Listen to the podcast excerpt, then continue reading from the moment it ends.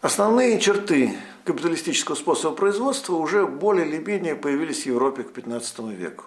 Более того, именно тогда мы видим первое подобие буржуазных революций. На самом деле уже в XIV веке были массовые народные восстания, которые по многим признакам очень напоминали буржуазные революции 17-18 века, а в чем-то даже напоминали и более поздние события, потому что был, например, восстание Тена Марселя в Париже, где э, восставший народ очень быстро начал создавать что-то вроде советов.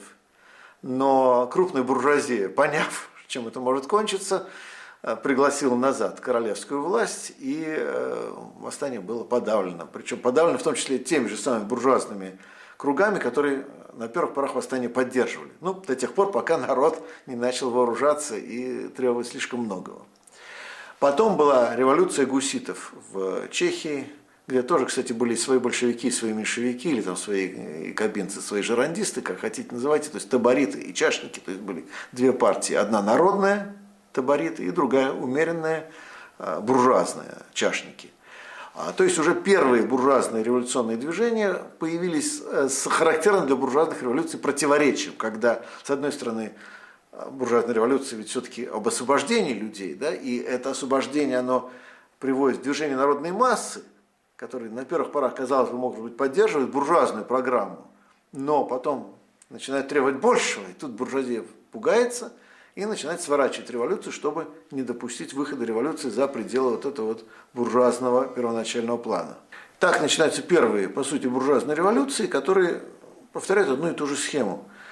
То есть действительно, ведь эти революции все равно об освобождении личности, об освобождении общества от разного рода ограничений, путь запретов, и в этом смысле действительно на первых порах кажется, что народ и буржуазия вместе борются за свободу. Но как только э, народ получает доступ к этой свободе, то буржуазия сразу начинает понимать, что нет, нет, нет, здесь что-то не так, потому что народ требует слишком много, он вырывается за рамки того, что мы э, хотели ему дать, и он начинает претендовать на какие-то новые права, он начинает требовать справедливо поделить собственность, поэтому давайте-ка мы это все остановим, свернем и, может быть, даже пригласим старого монарха, старую власть, ну, в каком-то новом виде, чтобы они навели порядок уже теперь.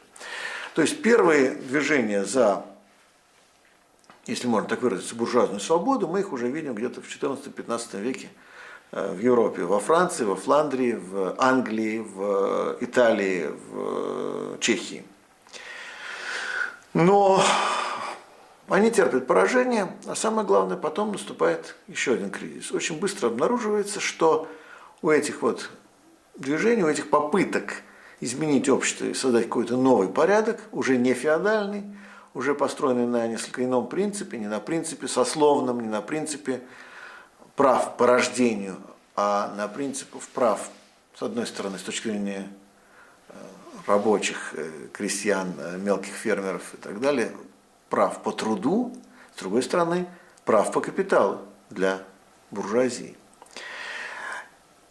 это все упирается в тупик. И тупик не связан только с политикой. Это связано еще с тем, что ресурсов для развития буржуазной экономики оказывается очень мало. Потому что э, мы уже говорили о том, что э, начинает распространяться наемный труд. Но у буржуазной системы есть одно очень важное, с одной стороны, преимущество, с другой стороны, противоречие и проблемы. А почему буржуазная система оказывается гораздо эффективнее и динамичнее того, что было до нее? Потому что буржуазная система предполагает, что наемный работник получает деньги. И когда вы работнику платите за его труд, платите заработную плату, вы одновременно не только его эксплуатируете, вы одновременно создаете рынок, потому что вы создаете потребителя. То есть раб не является потребителем. Крестьянин в феодальной деревне, он потребляет ровно столько, сколько ему нужно. Он не ходит на рынок так уж часто. Если он идет на рынок, то он идет, знает точно, что он купит вот это, это, это, это. Известная история, это уже в 20 веке великий русский экономист, аграрий Чаянов изучал крестьян и обнаружил, что крестьяне, когда они получают больше денег, казалось бы, за, э, условно говоря, пуд зерна, э, то они не увеличивают производство, а наоборот сокращают его, потому что им ровно столько-то денег и нужно, больше не нужно. И если вы, например, за пуд зерна получите не, ну, условно, там, не рубль, а полтора рубля – то вы просто будете меньше работать, вы будете экономить труд. Зачем вам лишние деньги? Вам деньги не нужны, потому что на эти деньги вы просто уже знаете точно, что вы купите там хомут, там какие-нибудь пару сапог, а, там, не знаю, еще там свечи, весь этот список у вас есть, все, что сверх вам не нужно, и главное, для вас гораздо важнее сэкономить свой труд, потому что очень тяжелый труд. А, то есть крестьянин не является в этом смысле классическим потребителем. А вот наемный работник классического уже буржуазного типа – он полностью зависит от рынка. Он не может сам себя прокормить. Крестьянин сам себя кормит. Он питается с собственного хозяйства. А наемный работник, он полностью зависит от денег. И поэтому вот сколько вы ему денег заплатили, столько он потратит. И тем самым, казалось бы, капитализм действует очень эффективно, потому что эксплуатируя работника, он одновременно создает себе потребителя, создает себе рынок, создает рынок, на который он сможет продавать свои товары. Но проблема в том, что, соответственно, чем лучше он создает рынок, тем менее эффективно он эксплуатирует работника. И наоборот. То есть, соответственно, капиталист, каждый отдельный, заинтересован в том, чтобы заплатить своему работнику как можно меньше. Одновременно он заинтересован в том, чтобы все остальные капиталисты заплатили своему работнику как можно больше, потому что тогда он продаст больше товаров. И а, вот это противоречие, оно а, в какой-то момент начинает приводить к кризисам.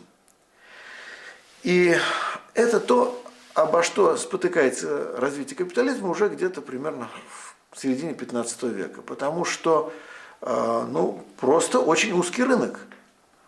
Э, буржуа платят своим работникам, э, новые уже аграрные собственники, лендлорды в Англии, так называемые, да, помещики, но помещики, которые уже живут для рынка, работают для рынка, они э, тоже платят своим работникам, но стараются платить как можно меньше, чтобы получить большую прибыль, соответственно, через какое-то время товар никто не покупает, просто нет возможности роста.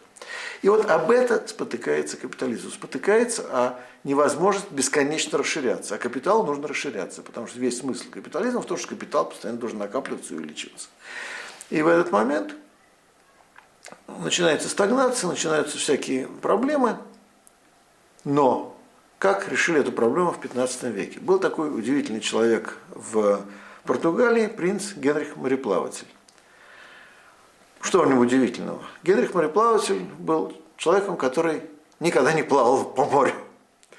Как можно получить прозвище мореплавателя, не выходя в море? Он был, говоря современным языком, организатором мореплавания. Он был менеджером. То есть он начал организовывать экспедиции, целью которых было добраться до Индии в обход Африки. Кстати, это было большой задачей большой проблемой, потому что на самых старых картах Африка смыкалась с тем, что мы сейчас называем Антарктидой.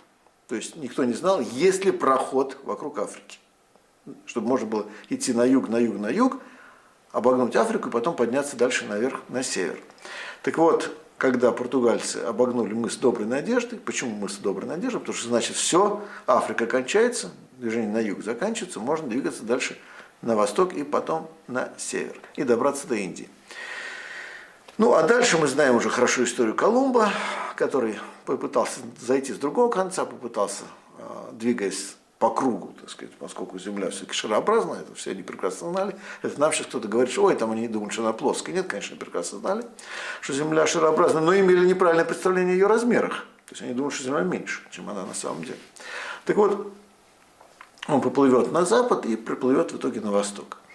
Ну, как мы знаем, открыл Америку. Случайно, не случайно, но так или иначе открыл. И вот тут начинается самое интересное, потому что в этот момент открывают не просто Америку. Открывают, во-первых, континент, где много серебра и золота, во-вторых, где совершенно новые товары, продовольствие, совершенно другое, вообще много всего такого, чего в Европе нет. То есть появляются новые рынки, новые товары, появляется много людей, которых можно эксплуатировать дополнительно а, и получать от них продукцию еще дешевле, э, чем то, что производят наемные работники, скажем, в Европе. Потому что индейцев просто принуждают к бесплатному труду. И этот бесплатный труд индейцев, он тем самым субсидирует потребление уже европейских наемных рабочих. И самое главное, в этот момент появляется возможность серебро, которое вы достали в Америке, использовать для того, чтобы покупать товары в той же самой Индии или в Китае, потом провозить это все в Европу, продавать Европе. То есть совершенно другие процессы, огромные масштабы рынка. И самое интересное, опять-таки, тут, что европейцы оседлали этот процесс. То есть, да, Индия богаче, Китай богаче, чем Европа. Европа кажется очень бедной по сравнению с тем, что вы находите в Индии, которая процветает на фоне отсталой на самом деле Европы-то. Но европейцы контролируют движение товаров и денег. Они контролируют вот этот самый финансовый поток.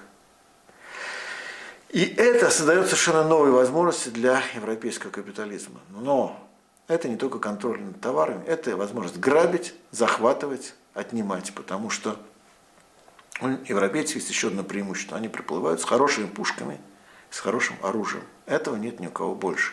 Да, Индия производит больше товаров и лучше. Да, у Китая есть технологии, которые не снились даже европейцам. Но у европейцев есть самые лучшие пушки, у них самые быстрые боевые корабли, именно боевые. У них доспехи, у них лошади, у них есть умение воевать, и воевать так, как в других местах даже не представляют себе, потому что, скажем, у тех же самых э, африканцев война между двумя племенами – это ну, что-то вроде такой драки с поножовщиной. Там нет цели истребить противника, там просто прогнали с поля и победили, да, и все.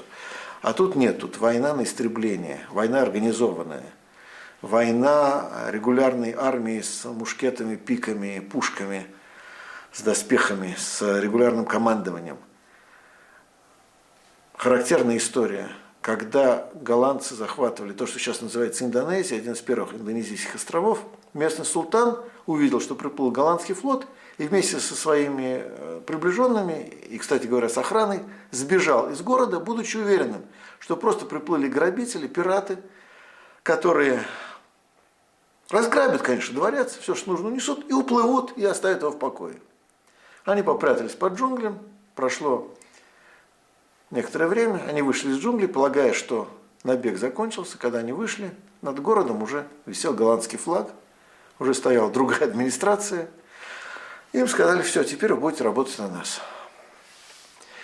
И так начинается пресловутое первоначальное накопление капитала. Огромные ресурсы, которые были сконцентрированы, собраны и брошены на то, чтобы создать возможности для развития современных рынков.